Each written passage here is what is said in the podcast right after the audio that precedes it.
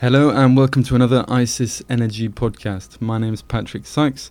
I'm joined today by Alice Cassani and Chris Johnson. We're going to be talking briefly about how market activity has changed in uh, the gas markets, European gas markets, after the flurry of activity we saw amid the cold weather. So, Alice, I understand you've been focusing on the uh, the BOM contract on the TTF. Can you tell me what you've noticed?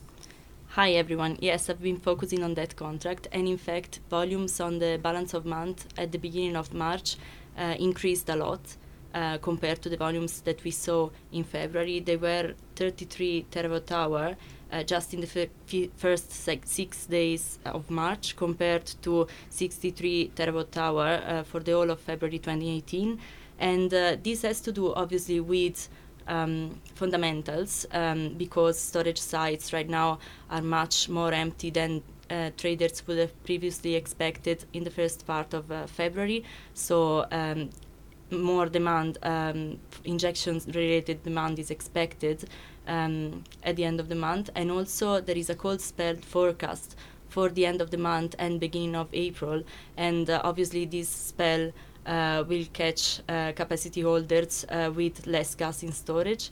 Storage sites in the Netherlands um, are right now around 14% full, which is 3 percentage points less year on year and much less than the levels we saw in 2016.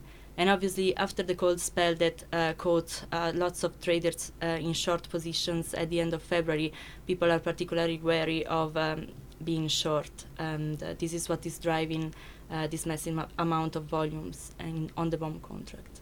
And Chris, I know you focus on the uh, NBP, the British gas market. How do you think these forecasts of a cold snap might affect trading decisions looking ahead?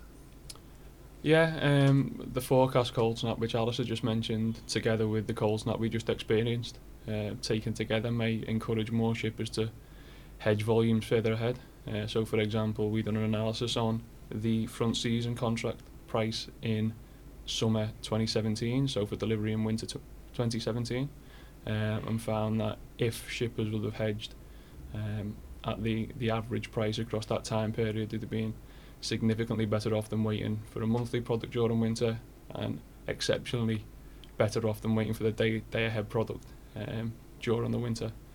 Uh, but it's it's very unlikely that shippers will be able to hedge all of the portfolio. Um, so they, they may look to hedge a higher percentage than they previously would have. Mm-hmm.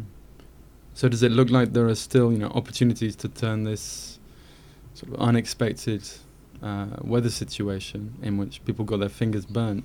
Are people now trying to look for opportunities to capitalize on that looking ahead?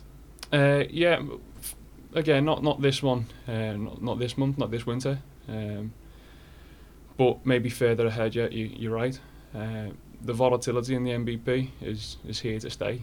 Uh, now there's no real storage in Britain after the decommissioning of Rough. All our gas is coming from the continent, uh, primarily continental storage sites. We've got some uh, UKCS continental shelf production and also Norwegian supply.